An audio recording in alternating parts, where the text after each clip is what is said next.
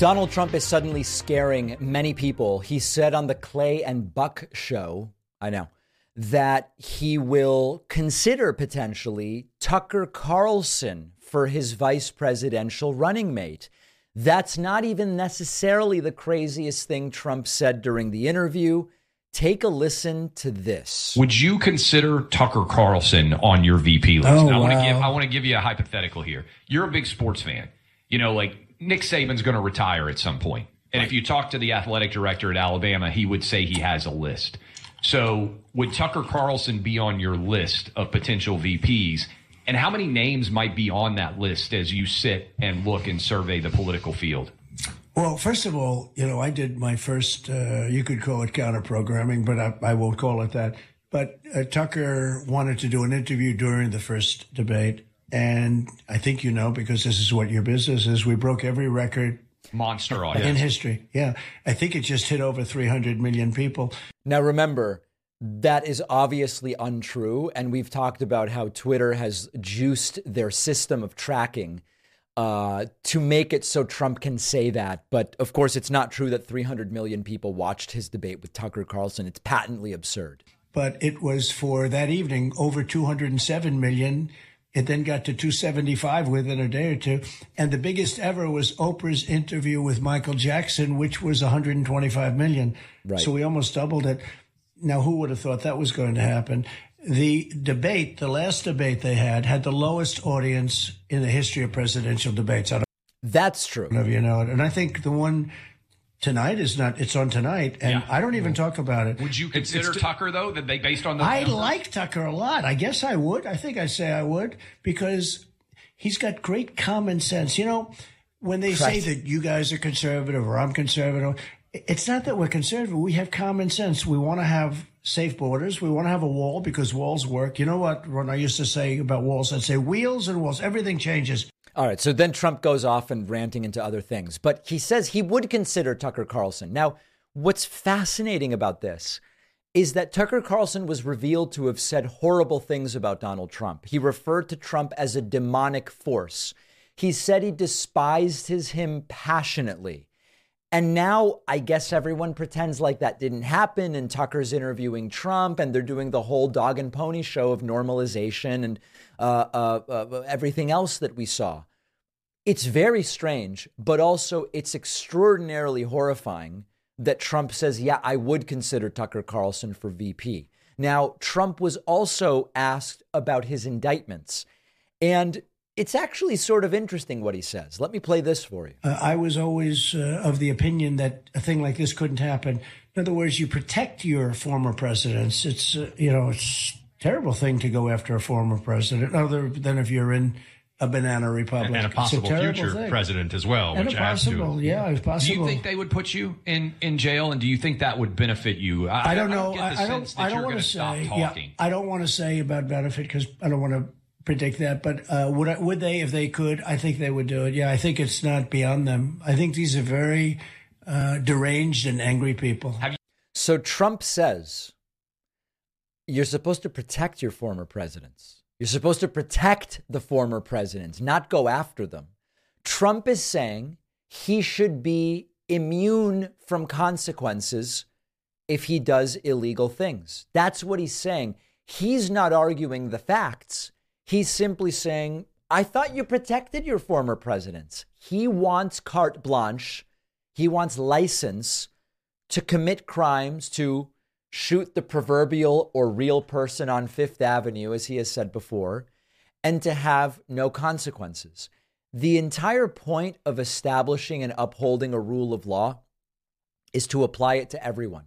That includes your former presidents. That's why I don't even like this term banana republic, but making it so everyone is accountable makes us not a so called banana republic.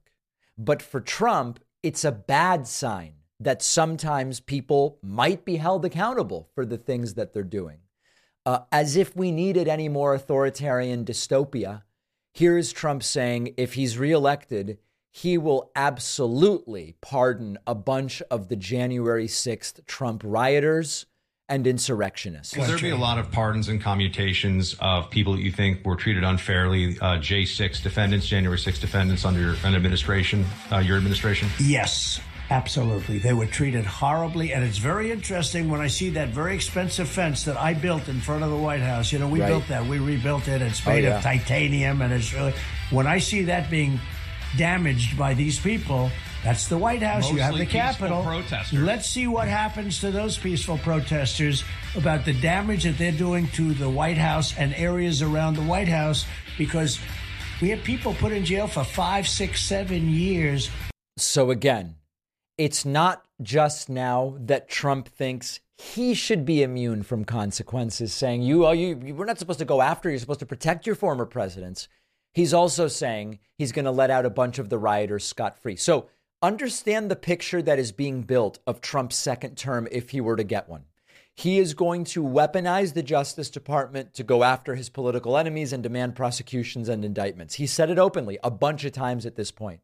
He is going to pardon, commute sentences of, etc., uh, individuals who have been convicted for their role in the January 6th riots. He is going to look at taking certain media outlets that he doesn't like off of the air. And I could go on and on and on. It's all an authoritarian nightmare. And I know I've said it before, I know it's starting to get repetitive. Just believe that he's going to try to do these things. We don't, you know, the conversation about will he get away with it or might there be, will the military go along with this aspect or will the Supreme Court go along with that aspect? He's going to try to do it. He's telling us that. That's bad enough. Saying, well, he'll try to do it, but here's what will stop him is not good enough. The fact that he will try is disgusting enough. And by the way, if you need a preview of what it'll be like, look at the Joe Biden impeachment inquiry, which we'll talk about now. It seemed as though the Joe Biden impeachment inquiry was dead. But now, with Mike Johnson as Speaker of the House, it's seeming like Republicans are trying to revive it. And Republicans have indeed now subpoenaed Hunter Biden as well as James Biden, who is Joe Biden's brother. They are continuing to look for the evidence that for 40 years we just haven't been able to find of criminal wrongdoing by Joe Biden. The Associated Press reports House Republicans subpoena Hunter and James Biden as their impeachment inquiry ramps back up. They are taking their most aggressive step yet. It is a long awaited move by Representative James Comer, who chairs the House Oversight Committee. They are bringing them in. So far, they have fit. I love this, this one line. They have failed to uncover evidence directly implicating the president in any wrongdoing. Fox News covering this like it's the trial of the century. Listen to All right, this. John, thank you. The House Oversight Committee is escalating its impeachment inquiry into President Biden, with Chairman James Comer issuing subpoenas to multiple members of the Biden family. Fox Digital reporter Brooke Singman is here live on set now. Brooke, good to see you. So, who are these subpoenas for? Hi, Sandra. Thanks for having me. So, this just breaking. We have subpoenas for Hunter Biden, Breaking. James Biden, the president's brother, and Rob Walker, who is a business associate of Hunter and James. Also, House Oversight Committee Chairman uh, James Comer requested transcribed interviews from Hallie Biden, which is President Biden's daughter in law, who was married to Beau Biden. Hunter Biden was romantically involved with her for a time. Sarah Biden, who is James Biden's wife, and also Melissa Cohen, who is Hunter's current wife, Elizabeth Secundy, who is Hallie Biden's sister, and former business associate Tony Bobulinski. So these are all coming right now, breaking today, and House Oversight Committee Chairman uh, James Comer just issued these. Fair to say this is the most aggressive step yet. Absolutely. I mean, this is the first time we're having actual subpoenas for testimony for members of the Biden family. And James Comer said that these are just the first subpoenas that he's sending this It's only the beginning. I love, but also hate, how these reporters pretend, act like maybe they believe it, that this is newsworthy for some reason other than the blatant and craven political nature of the actions that Republicans are taking. They don't have any evidence against Joe Biden. The latest thing that they're out there touting is a check for, I think it's $200,000 that Joe Biden had loaned to a relative and the relative was paying him back. And that's their smoking gun, and they call it circumstantial evidence. It's not even coherent with the broader story they're telling about Chinese bribery and Ukrainian corruption and who the hell knows what else. I am not of the mindset that they're actually going to impeach him. I think they're going to play like they are. I think they'll do the inquiry. They may keep the inquiry going a really long time and even say that Democrats are obstructing the inquiry. Right now, I don't think they're going to go and actually impeach him because some of the saner Republicans know there's no actual evidence and that it could really backfire if they, six months before the 2024 election, impeach Biden over nothing, and it's clear that it's nothing. Sure, at a Trump rally, you'll find people who say, no, it's about corruption or it's about bribery. Most people will know it's about nothing. I think sane Republicans know that there's a huge political risk to doing that. Let me know what you think not the inquiry. Will Biden be impeached in the next year? Let me know what you think. We'll take a quick break and be back right after this. Sometimes it can be tough to maintain an emotional connection with your significant other. You might work in different places at different times. There might be a kid in the way. It can be hard to find time for date nights, especially because kids demand so much attention which is why I love our sponsor, Paired, which is the app for couples. The app will prompt you with a daily question or a game or a guided conversation, all designed by leading psychologists. And the point is to just have a deeper connection with your partner, boost intimacy, build a deeper knowledge of one another. My girlfriend and I will use the prompts on Paired throughout the day to stay connected. For instance, we answered a prompt about what we remember most from the early days of the relationship, it really helps us learn new things, and there can be funny moments as well. An independent study found that couples using paired saw 36% increase in the quality of their relationship. And giving a paired subscription as a gift is also a really great idea. You can try it free for seven days and get 25% off a subscription go to paired.com slash Pakman. That's P A I R E D dot com slash Pakman for a free trial and 25% off. The link is in the podcast notes.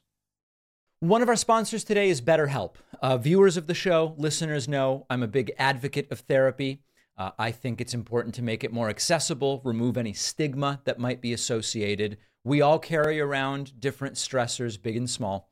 When we keep them bottled up, it can start to affect us negatively. And therapy is a safe space to get things off your chest, figure out how to work through whatever's weighing you down. If you're thinking of starting therapy, give BetterHelp a try. BetterHelp is therapy done entirely online, designed to be convenient, flexible, suited to your schedule. Fill out a brief questionnaire. You'll be matched with a licensed therapist. Switch therapists anytime at no additional charge. I'm a huge believer in talk therapy, and BetterHelp is making it more accessible to more people. You can even find a therapist who specializes in certain areas, which maybe you can't find where you are geographically. There are lots of great benefits to doing therapy online. Get it off your chest. Visit BetterHelp. Go to betterhelp.com slash Pakman Show today to get 10% off your first month. That's better, H-E-L-P dot com slash Pakman Show. The link is in the podcast notes. If you're familiar with me and my show, you know that I don't promote crazy supplements, drinkable silver, wacky stuff that right wing shows do. I don't offer miracle cures or anything like that. I promote products that are backed by science and that make sense at the end of the day. That's what our sponsor AG1 is. It's really simple instead of taking dozens of different vitamins, potentially spending hundreds of dollars on them, what I do is before my morning cappuccino, I have a scoop of AG1 in water. Simple. I get the entire day's worth of vitamins, minerals, prebiotics, probiotics. It's in a form that you can absorb and utilize. It tastes good. You can put it in a drink, you can put it in a shake, whatever works for you. Unlike routines that involve all sorts of pills and gummies and the inconvenience and the difficulty of maintaining it, AG1 is just foundational nutrition made easy and affordable. I've even gotten some friends and family hooked on AG1 because it's just simple. It's simple and more cost effective. Go to drinkag1.com slash Pakman. You'll get five free travel packs of AG1 and a year's supply of vitamin D for free. That's drink, A is in Adam, G is in green, the number one dot com slash Pakman to get five free travel packs of AG1 and a free year supply of vitamin D. The link is in the podcast notes. The David Pakman Show, of course, continues to be supported primarily by our viewers, people who watch a YouTube clip, people who listen to the podcast, whatever platform you may use to consume the show. Uh, those are the folks that support the work that we do. You can sign up at joinpakman.com and get yourself a membership. It's cheap, it's quick, it's fantastic, and it goes a long way to supporting the work that we do. Let's hear from some people in the audience via Discord. You can join the Discord at davidpakman.com slash Discord. Let's start with Iman from Washington. Iman from Washington, you're on the air. What's on your mind today? And please unmute yourself so that we can hear you. Hi, David. How can you hear me? How do I sound? You sound great. Awesome.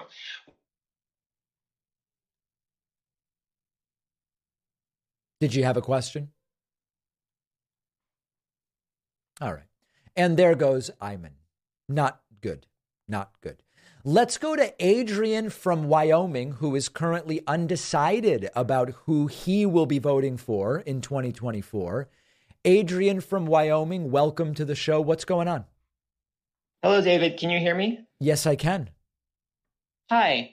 Um, so I'm a progressive in um, in Tennessee, and I'll I'll for sure be supporting Gloria Johnson, but I'm a little undecided about. Um, I'm kind of fighting the lesser of two evils argument right now, especially with what's going on in Gaza. Mm-hmm. And I don't want to litigate. I want to ask a specific question about that because I don't. Please. There's a million that could be posited. Um, what is the best way to because when we had trump in office there are a lot of people that said um uh that question like how you could deal with such um fringe or incompetent leaders but the reality right now on the ground in israeli society is so many of the leaders are very far right wing and mm-hmm. it's not necessarily our prerogative to influence israeli democracy but how can we build towards peace with people that are bent on annexing Gaza in the long term or like continuing the settlements and not, as you've noticed, noted, um, commit towards establishing firmer borders and working towards a solution in the long term. Like, I don't want to get into like all the other well, situations. But let, us explore this. So you're saying that this issue, the dynamics of Israeli politics, are making you question who to vote for for president in the United States. Am I understanding that, Adrian? Um, uh, no, no, no. Like I like.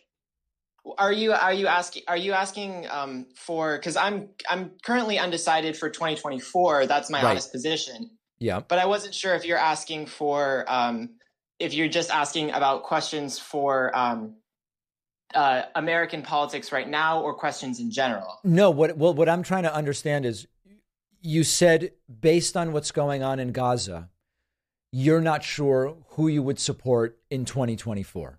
So I oh, did I um, did I hear that correctly? Um, so no, that that like that's not my entire position. Um, okay, it's it's made me like a little bit more apprehensive but I've been um, quite uh, on the fence for a long time. I did I did support uh, Joe Biden in 2020. Okay, but, but so I guess I, what I'm trying to understand, Adrian, is let's see if we can approach this from a different angle. When sure. you vote for president in the United States, what are the most important, say, five issues to you?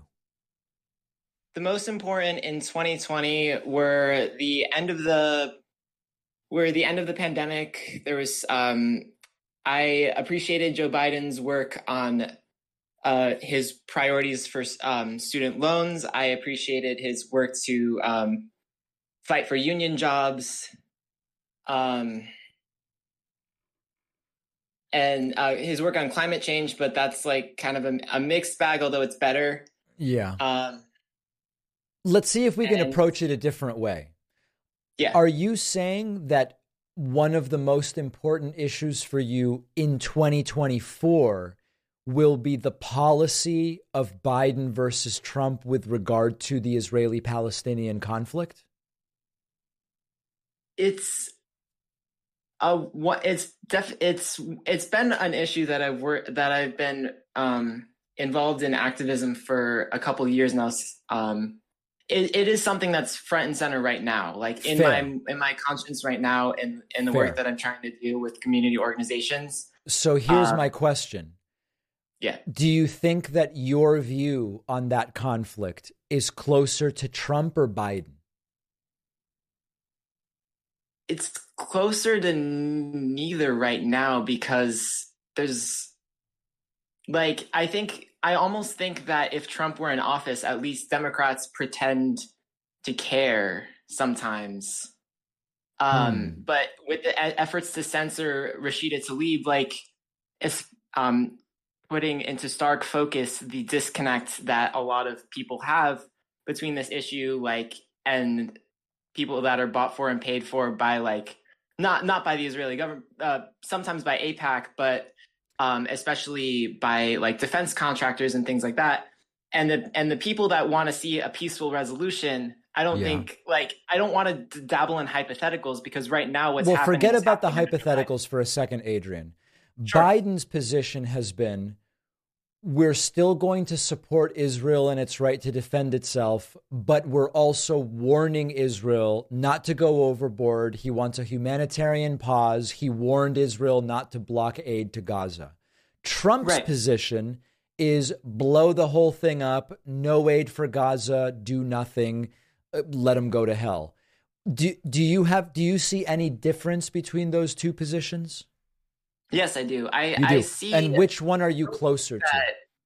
I I don't think that Netanyahu's responding well to Biden because and But hold on a second, Adrian. Here's the th- but I I kind of I'm getting a sense that you're kind of trying to make it almost like it neither one has exactly your position. So but but what I'm trying to figure out is as a practical matter, it sounds Right. like you're someone of the left. Is that right?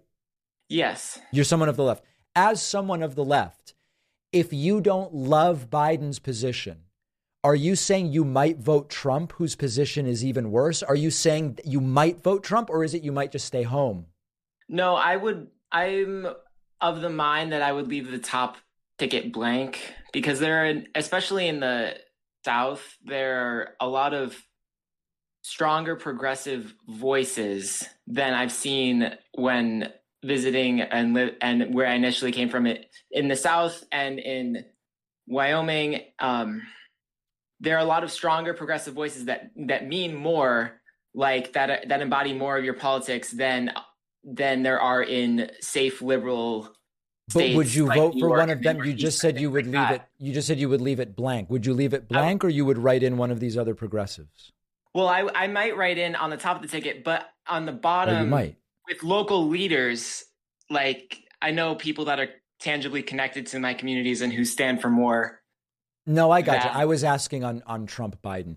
All right, Right, right. Adrian. So well, not- thank you. Listen, Trump, um, it's you wouldn't that vote Trump. All right, so it, fair enough. Fair enough. All right, Adrian. Thank you. Well, I hope you figure it figure it out in time for the election. Adrian from Wyoming, who I guess votes in votes in Tennessee. I think. Uh, I think he said. All right, let's go next to Dominic from Arizona. Dominic from Arizona, welcome to the program. What's on your mind today? Hello, David. Are you there? Yes, I am. Hello, David. It is really nice to speak to you. I've been watching you for some time now. I Thank you. appreciate it. Um, so what I want to ask, so so say Trump is found guilty in one of his indictments, but he gets elected. In your opinion, you don't know. There's no definitive answer. Yeah. Where where where do, where do we go from there? Like, what? I have no idea.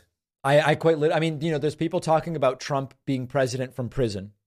If I were a betting man, I would bet Trump's not going to be president from prison. Like whatever is going to lead up to what to the resolution of this scenario, I don't think Trump will end up being president from prison. But I I don't know. I mean, this this is an unprecedented situation. I don't I don't know what on earth this country is going to look like two years from now. Right, right. And I mean, so where where can I go with? I have friends that are. I'm left. I've all my friends are left. Like, where do I go when these when when they're mad at Biden and like they think Biden's this, Biden's that? But yeah, like, how can I explain to them like it doesn't matter? Like, we need if you don't. I heard the last guy that you just talked to. Like, if you don't vote, then now we're now we're stuck with something way worse. So like, yeah. You know, I mean, like, listen. Every election is imagine a number line, Dominic, okay? Imagine a number line. Right. And you can put every candidate on the number line. If Biden's a 10 and Trump's a 9, I'm voting for Biden because it's better. If Biden's a negative 4 and Trump's a negative 6, I'm voting for Biden because Biden's better. And you know, sometimes people when when I say this they go, "Oh, so if you had the choice between a KKK member or one of the Nation of Islam anti Semites or something like that. Who do you? And I go, I don't know. I'd have to figure out where they are on the number line, and if it's going to be one of the two of them, I work. I vote for the one that's least bad, right? I mean, it's sort of like a, a, a risk mitigation thing. Um, yeah, I mean, every every election is that. You, there might be two candidates you really like, and you have to figure out which one do I like more, or two candidates you dislike, and you have to figure out which one do I dislike less. And it's you know, it's a sad thing that a lot of people don't don't get that. Yeah, I know. I it's so frustrating because like i'm like so what are you gonna do not vote or are you gonna not are you gonna vote? Trent, like what, what's the end game? What are, what are we doing? You know what i mean? Like i agree with you. I agree with you. Um, what are we doing? That's the question. um last thing i'll let you go. One thing i really really appreciate your perspective. You really i've been watching you for some time. It's really cool to actually talk to you. I, I really appreciate it. Um how's the new book going though you know, I I'm basically 98% done with the first draft. Now, I don't know how much in terms of revisions will have to happen, but I wrote every day for like 2 months and I got to like 98% done. It's in review. I'm meeting with my editor and we're going to, you know, I keep we're going to keep keep on keeping on with it. Nice, nice. All right, David, like I said, appreciate your perspective, man. Always. I hope you have a good rest of your day. All right, thank you. There's Dominic from Arizona. Great to hear from you. Let's take some more calls. Why don't we go? You know, there's so many people who want to get on today. Let's go to Paul from Florida. Paul says he's undecided about the 2024 election. Paul, tell me, which candidates are you considering? Hi, can you hear me? Yes, I can. Yeah, okay. So, uh, actually, for me, what is very important is someone that is tough on China I, I feel they are the biggest threat to the free world. Okay. And so Trump seems appealing to me in that regard. In what, what way is Trump tough on China? Well, when he was president, uh, taxes and everything, uh, trade war, as they say. You liked the trade war. uh, it sounds silly, I know, but kind of, yeah. I, I think it's important to have someone in charge that is uh, tough on our biggest biggest rival. In what sense do you think the trade war? Now, when you went to, when you said taxes, I'm sure you meant tariffs, right, Paul? Yeah, yeah. Sorry, I, I misspoke. Yes. In what way did you? In what way did you like that? In what way was that helpful to the United States? Um, I think he was uh, trying to make us less dependent on China because we are very dependent on them. Right, and important. And, and did it work? Well, it was only for four years. He right. needed more time, I think. But is there any metric or statistic you can point to that suggests Trump's tariff policy worked? Uh, to be honest, no. There isn't. So, how do you know that it was a good thing? Uh, yeah, that's a fair point. I can't say that actually. yeah. Yeah, yeah, yeah. All right. But, um, well, that's very interesting, Paul. Yeah. Anything else you had? Yeah, was, yeah. Actually, while we're talking about China, I was wondering, uh, do you think they have like an interest in upcoming election? Do they have any like preferences for a candidate? I would not be the right person to weigh. You, I, it would be irresponsible for me to give an opinion on on the upcoming Chinese election. It's very far outside my area of expertise, Paul. No, no, no. I meant is do they have an interest in interfering with USA election? Oh, does China have an interest in interfering with the American yeah. election? Yeah, yeah, yeah. Oh, uh, probably in the sense that many countries do. The extent to which they would be able to interfere, I think, depends on who you ask. I do not think that China is going to play a material role in the 2024 presidential election. That's my expectation. Okay, yeah. Well, thank you for taking my call. All right, Paul from Florida. Yeah, rethink the tariff stuff. Because, like, when you can't come up with a reason why it was good, maybe it wasn't so good, you know? All right, let's take a very quick break. Then we're going right back to the Discord lines. Stand by. 30 million trees are destroyed every year for toilet paper in the US alone. So, toilet paper is a big contributor to deforestation and climate change. Our sponsor, Reel Paper, makes toilet paper from bamboo. Bamboo plants keep growing, which means no deforestation. Bamboo also absorbs five times as much carbon from the atmosphere as pine trees, and bamboo toilet paper is stronger than regular toilet paper and even softer. So, bamboo toilet paper is all around a win for you and for the environment. It's time to move on from that toilet paper from trees that you're using at home.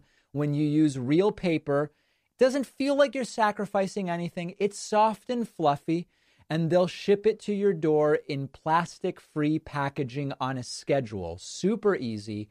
With every box of Reel Paper you buy, they are funding reforestation efforts across the country through their partnership with One Tree Planted. So, unlike the toilet paper that cuts down trees, Reel is helping to actively plant them. Go to reelpaper.com slash Pakman and use code Pakman for 30% off your first order and free shipping. That's R-E-E-L paper.com slash Pakman. And then use code Pakman. The info is in the podcast notes. Online threats are constantly growing and evolving, and our sponsor, MonoDefense, makes it so easy to just be protected. It's a one stop shop to staying safe and unleashing your online freedom. Because with your MonoDefense account, you can get a whole suite of easy to use tools for every device you own. It comes with Passwarden, which is their highly acclaimed password manager. You can create unique passwords for all accounts and you don't have to worry about remembering them. Comes with DNS Firewall, which will proactively block suspicious traffic from malicious websites and services to protect you from malware, phishing, other online dangers. And you'll also get Smart DNS. Smart DNS lets you change your geographic location so you can access websites and content not normally available where you live. You'll also get Authenticator, which is their powerful two factor authentication tool, and it makes sure it is really you logging in, even if your password is compromised.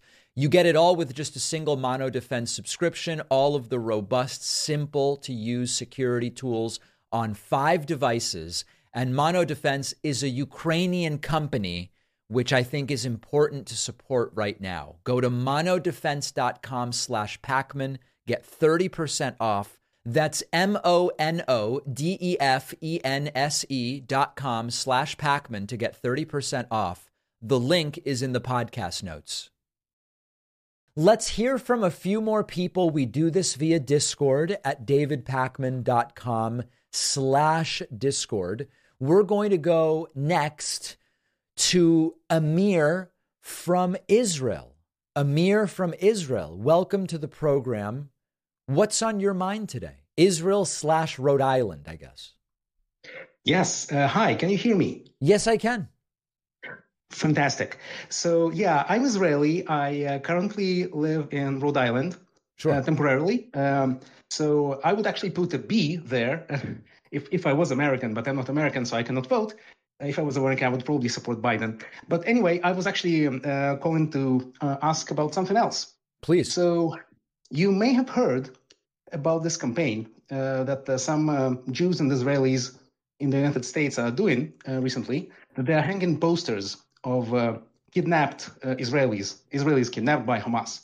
I've seen it. Um, Yeah. So there's an issue with that. Uh, so apparently, some uh, Americans are tearing these posters down. I heard it happened uh, in Providence, where I'm living right now, and in Boston, and in New York, and probably in some other places. Now, the really strange thing about this, um, and I would like to hear your opinion about this, when they tear them down, they don't really explain it in any way. Because I'm Israeli, and uh, I'm really used to hearing um, all kinds of uh, you know opinions that are critical of Israel.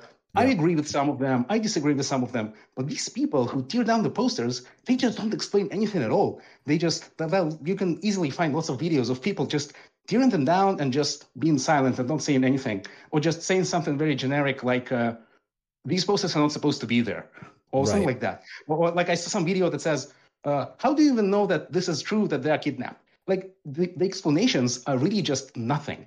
Yeah. Um, It's a couple which know, uh, different it's things. just- Amir, just- I think it's, another different. level. There's different reasons why different people do it. Some are ripping the posters down because they believe that the posters are inherently anti Palestinian. They believe that saying, hey, here's people kidnapped by Hamas, we want them back. There are people who interpret that as anti Palestinian, so they rip them down. There are people who rip them down because they're just anti Semites, right? Like some of the people ripping down the posters are simply anti Semites. Some people believe that the posters of the missing Israeli hostages, rather than posters of, you know, uh, Gazan civilians that died, shows an unfair concern for one group but not the other. I mean, you you really have to ask the people, and I think some of them don't even know why they're doing it. Honestly, I think some have no idea why they're doing it. Yeah, that, that's kind of the feeling that I get also. Um, it's like this. I could easily explain this by just anti-Semitism, I, but I don't want to be. You know, No, and I don't think that's to- the only reason. I don't. I don't want to jump to this conclusion so quickly. Right. But I, I, agree don't with you. Sorry, what was that, Amir? Yeah, I, I, I'm, I, I'm, I'm just don't. I, I'm not hearing any better explanation than than just anti, anti-Semitism or just. I mean, they say nothing. So if they say nothing, I, I don't, I don't even know what to assume. It's just. Yeah, I mean, I would like want to hear from like some of them. I want to hear from them why they're ripping the posters down, and then we'll see what the reasons are. Okay, yeah, that's that's really what I wanted to ask about. Thank you. All right. Thank you so much. There is Amir from Israel slash Rhode Island. Uh, let's see. Why don't we go next to David from, I think it's Long Island? David from Long Island, welcome to the program. What's on your mind today? And you've got to unmute yourself, sir, please. Hi, can you hear me? Yes, I can. Thank you for taking my call. I, I was going to ask about something else, but the first caller from Tennessee really got me thinking about something else, and and um, I just wanted to ask that question. I am Sure. Genuinely shocked when I hear so many liberal Americans like put so much political stock in Israel.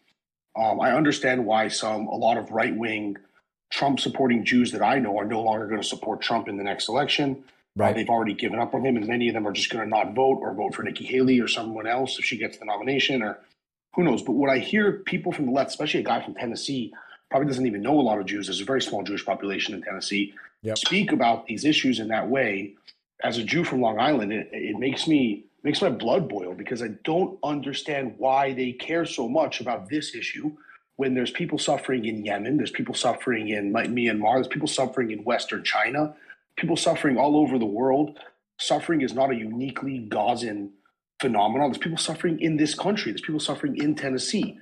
And In other words, that- you're saying that, like, for example, if someone said, I'm going to base my vote for president based on their policies on what's happening in Myanmar rather than domestic economic policy, education policy, access to healthcare, whatever, we would go, oh, that's like, that's kind of weird. Like, you're voting for the American president, you live in the US. Why, well, are you from Myanmar? Maybe. I don't know. And so you're saying like it's kind of equally weird to say I'm going to choose between Trump and Biden based on their policy on the Israeli Hamas conflict rather than on domestic issues. I think that's a fair criticism. I think a lot of people would say the US plays such an outsized role in the conflict of Israel and Palestine because of funding and alliance alliances and relationships that it almost is like a domestic issue. I think that's what some of them would say. I, I would I understand that. And I actually thank you for saying it that way. That's that was really well said, and like I couldn't have said it that well myself. But my my counterpoint to that would simply be, um, then why don't you eat? Then I understand if it's one of your many concerns, right? Yeah. If it's one of the, a list of concerns, but if that's your uh, a primary voting issue or a, an issue that you might flip your vote on, Right. it, it truly seems to me to be a significant uh, signifying the level of inherent maybe anti-Semitism on the left doesn't get spoken about because it's subversive and it's not in the open in the same way that yeah, like I don't know about that. I mean, listen, where. I will agree with you is if someone comes to me and they say, you know, Biden's clearly better on health care, Biden's better on abortion, Biden's, Biden's better on infrastructure, Biden's better on LGBT rights, but I don't like what he said about the Israeli Gaza conflict, so I am going to stay home and potentially help Trump become president. To me, that does seem crazy. I mean, obviously, they're not saying I'm going to vote Trump. Oh, and we lost the caller. All right, well, uh, I don't know what happened. Uh, they're not saying I'm going to vote Trump, which would be outwardly crazy.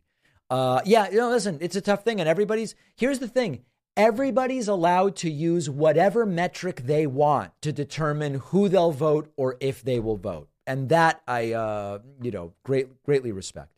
All right, let's go to Donna. Donna from Donna from where? Is it Donna from New England? I see N E. Donna from New York. Welcome, Donna. Uh, it says you were undecided about 2024. What's on your mind today? I am. I have some some similar sentiments to the call the last caller. Um, I found the far left response to October 7th to be kind of alarming. Mm. Um, and I guess I just saw a lot of pro Hamas sentiment, um, both in the protests and online. Okay. And I want to know what you think are the factors um, in leading to a bunch of this like pro Hamas sentiment, the extremism that I'm seeing. Uh, what do you think happened that so many people are sort of sympathizing with Hamas? Um, although I know the, the the horrific stuff that happens in Gaza, I know that. I don't think that that's enough necessarily to like for people to sympathize with Hamas. So Yeah. I wanted to get your opinion on what the factors are, and um, yeah, that is why I'm undecided. I I you was know, really Donna, trying- I, I think whatever I tell you are the factors that have led to the status quo, people are going to disagree with me and be mad. Let me give you an example. If I say, you know, I think one of the things, like if I were to say something like, most of the people are not pro Hamas, they're just really concerned about Palestinian rights. But there are some mm-hmm. people who clearly are for Hamas.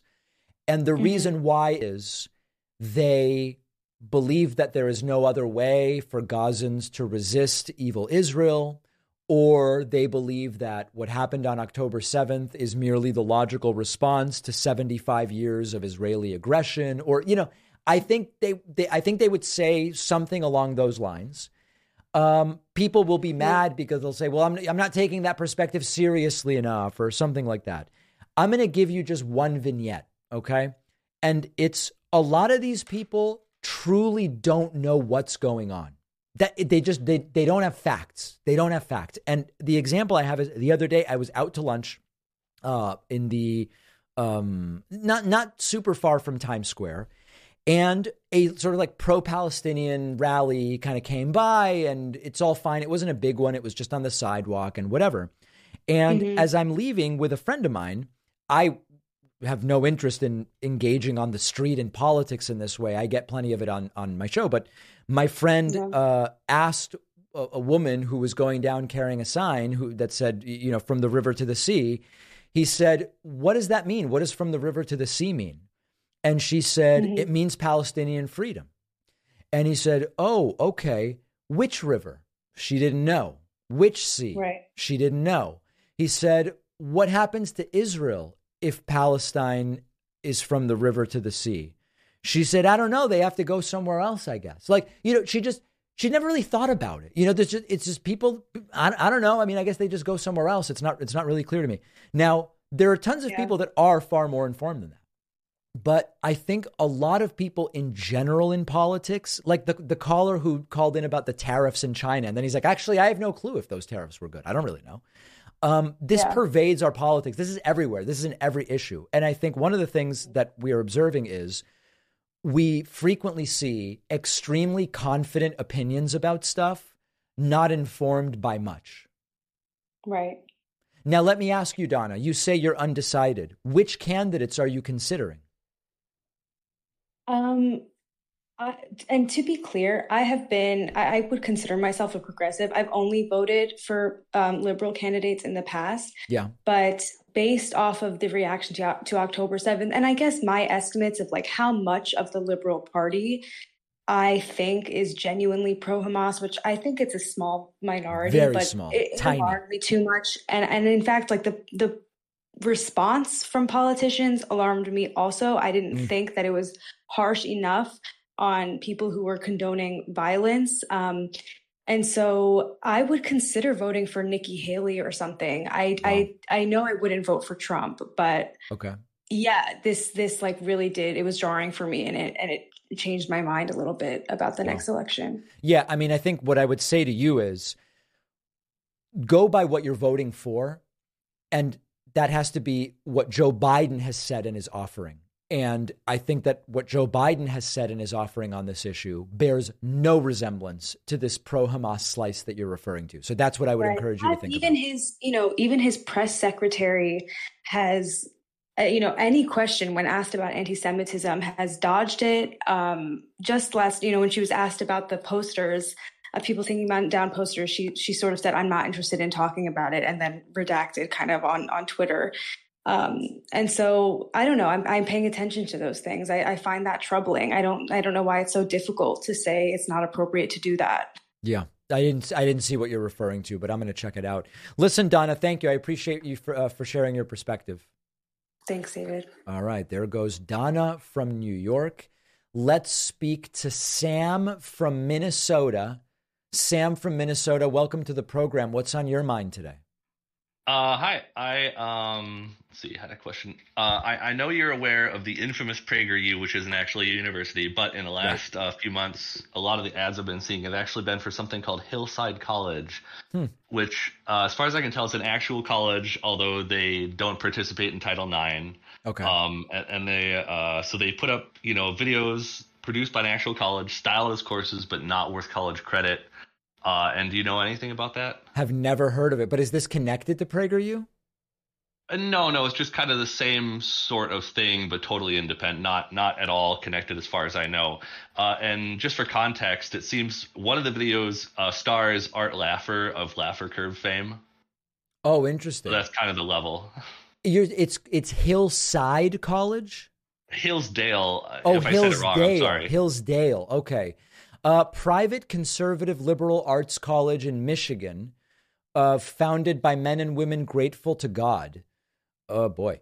Um, strong emphasis on a classic education. Um, refusal for to accept any federal or state subsidies. Interesting. Uh, yeah, I don't know who was doing it. Go ahead. Yeah, no, I don't know much about it, but it sounds a little wacky. Yeah, uh, it's almost like somebody saw PragerU and they're like, "Hey, why don't we do that for real?" right, right, right. That's interesting. I'll look into it more. Do you know anyone who goes there? No, not at all. I, I just know I've seen a lot of YouTube ads that uh, you know it's all over YouTube. Got it. Got it. I will look into it, uh, but sounds pretty wild. Uh, do you know anything about the Minnesota flag update as well? No, what's going on with it? Uh, yeah. So just recently, the legislature um, put together a commission, and they took suggestions for what the new flag's going to be, and they're deciding on what it's going to be. So we're going to get a new state flag.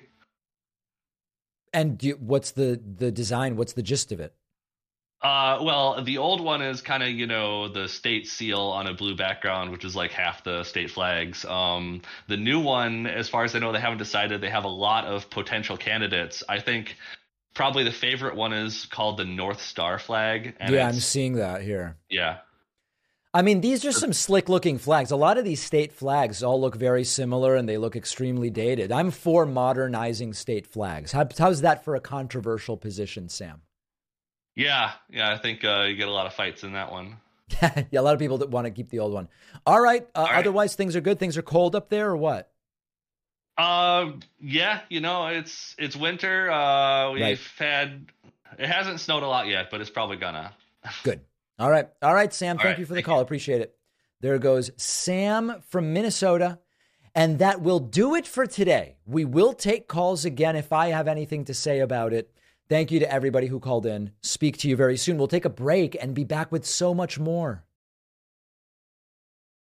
Many people know how hard it is to break bad habits, and sometimes you have to replace a bad habit with a better habit. And that is exactly what our sponsor, Füm, helps you do. Füm is not a vape. I don't advertise vape stuff. There's no nicotine, there's no electronics. Füm is a small, cylindrical wooden device that just delivers plant flavored air.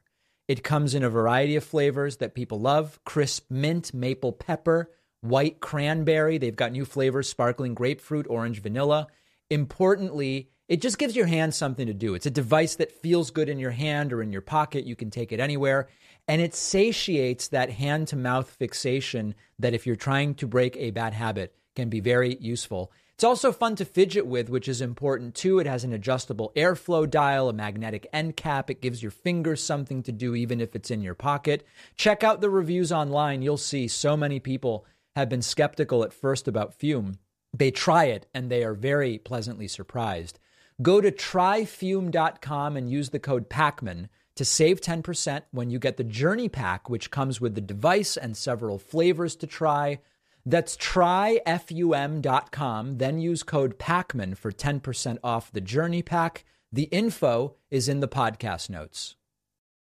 Let's do some feedback from the audience. All right. It is Friday. It's time for feedback. We call it Friday Feedback. You can email info at davidpakman.com. You might be featured if you leave a YouTube comment or post something to the subreddit. It's anyone's guess how you might end up in this segment. We start with something. I could spend an hour just doing this sort of thing. I'm not going to do it. But just to give you a sense, I, I try to have categories of things that I receive.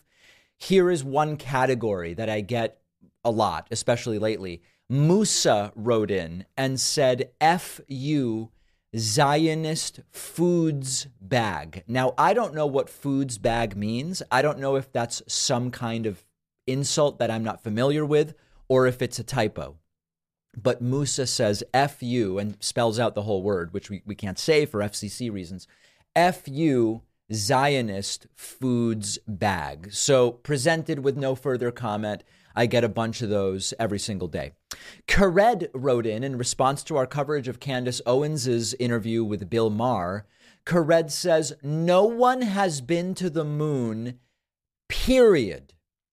This is a great example of people with extreme confidence, unwavering confidence, almost explosive confidence in something for which they have no ability to defend. uh, we have all of this great evidence of having been to the moon, including the observations of independent space agencies in other countries who would be very incentivized to say, "Hey, you know what? The U.S. lied." No, they have the they have the observational data. Uh, we have the moon rocks. We have all of the astronauts who have gone and come back and told the story. And it almost would be more difficult to stage the entire thing. Like, that's actually the, the, the point where we're at on this moon landing thing. And yet, people uh, continue to say it. It's very, very strange. Shirley wrote in and says, Wow, mansplainer of the year. Only people interested in politics would look at these videos. Therefore, I found it astounding that you think that you're explaining the obvious was necessary, but it's the wrong you're, by the way. So listen, sometimes people criticize me and they go, David, you know, when you explain the difference between debt and deficit, when you talk about that issue, you really don't need to do it. Like you, everybody understands that. I can assure you, not everybody understands that. You should see the emails that I get. When people write in and they say, David, I can't stand that you said that the debt has decreased under such president. I never said that. I might have been talking about the deficit, or I might have been talking about the rate of increase of the deficit, but I never said that the debt decreased. Anyway, you really, I, I hate to tell you, Shirley, I do have to explain all these things. I do have to explain all these things in order to cut down a little bit on the completely outrageous, uninformed emails that I get. It's it's a it's a sad reality. Chris wrote in and said, "You're an idiot. Please invite me sometime." At least he's politely saying to to invite him. So let me state this once again.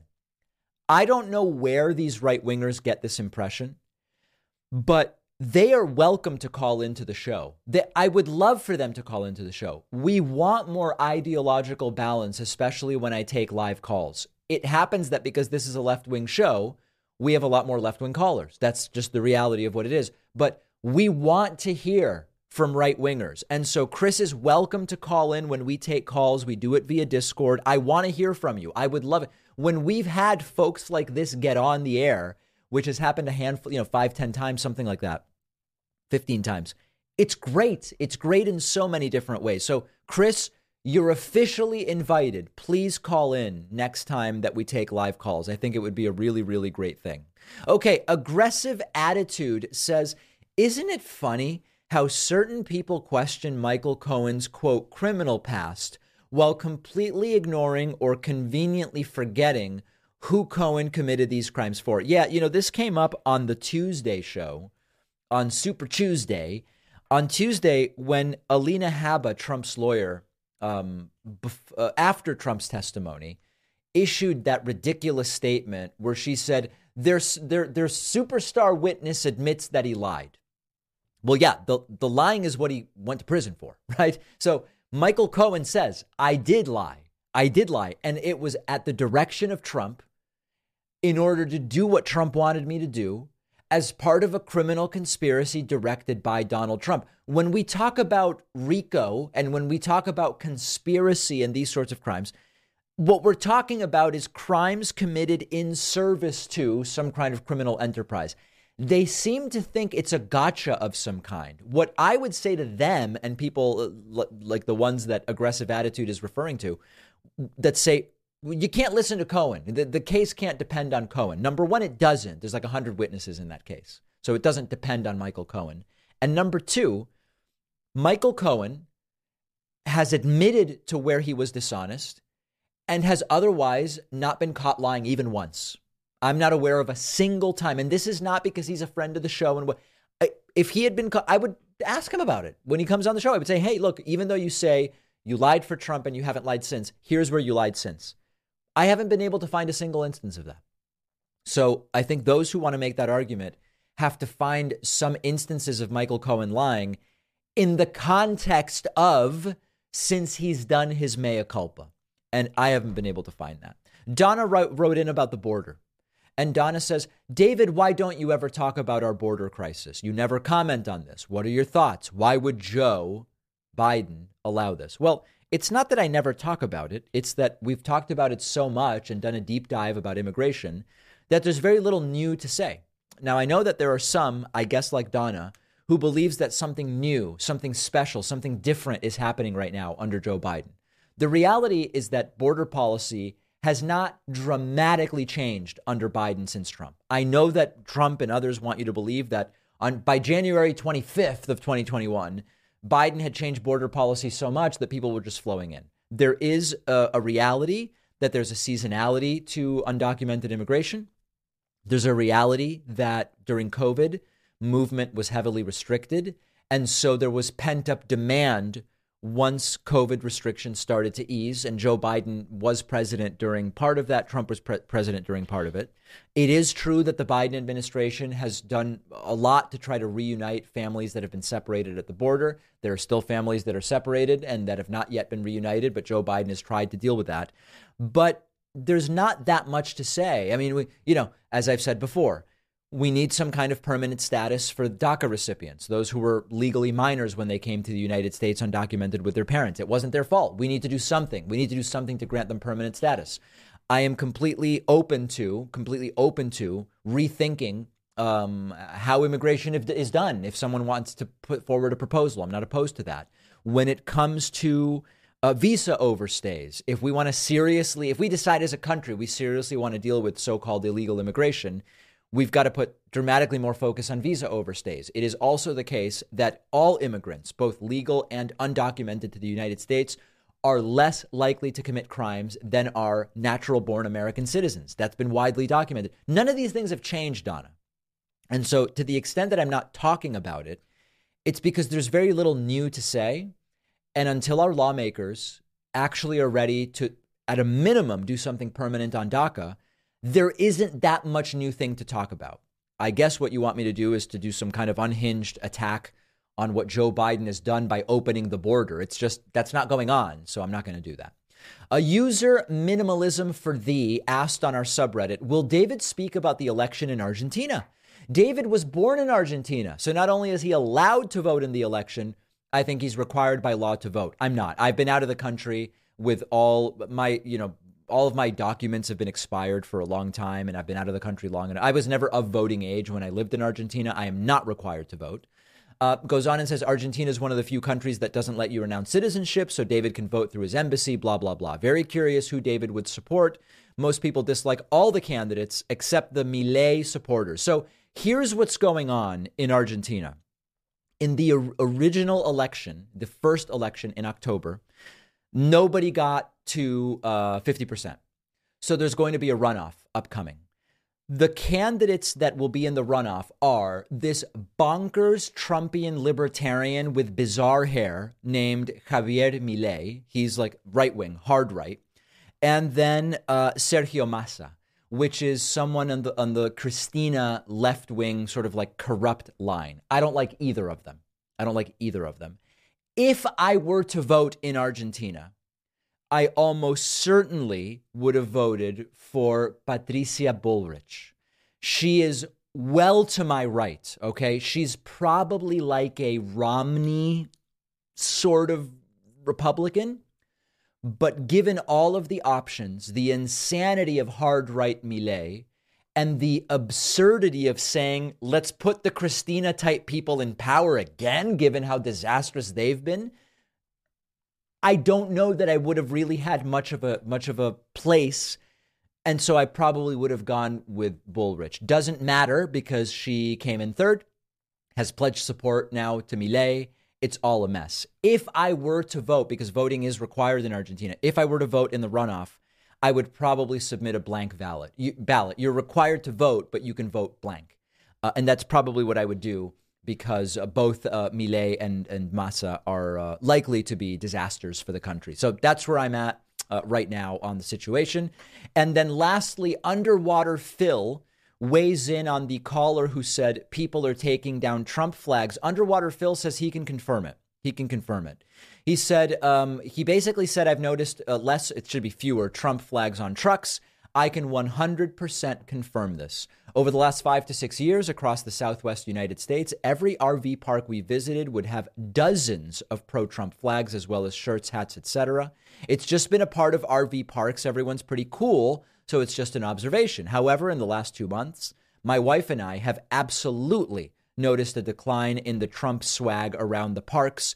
And just last night, before seeing this clip, we were talking about not seeing a single Trump flag over a four day RV trip we just got back from. Seems they are less eager to show it now. I hope the fever is breaking. You know, I can't tell you for sure whether Trump flags at RV parks are a leading indicator of declining support in Trump. Trump still has about 60% support among the Republican primary electorate. I hope that it is the case that declining Trump flags on pickup trucks and RVs is a sign that the fever is breaking. We can only wait and see. Info at davidpakman.com if you have something to say. We will uh, see you on the bonus show. Remember, you can sign up and get instant access to the bonus a show. David Pakman membership costs six bucks a month. Six or only three if you use the coupon code FFOX. Sign up at joinpakman.com. I really hope to see you on the bonus show.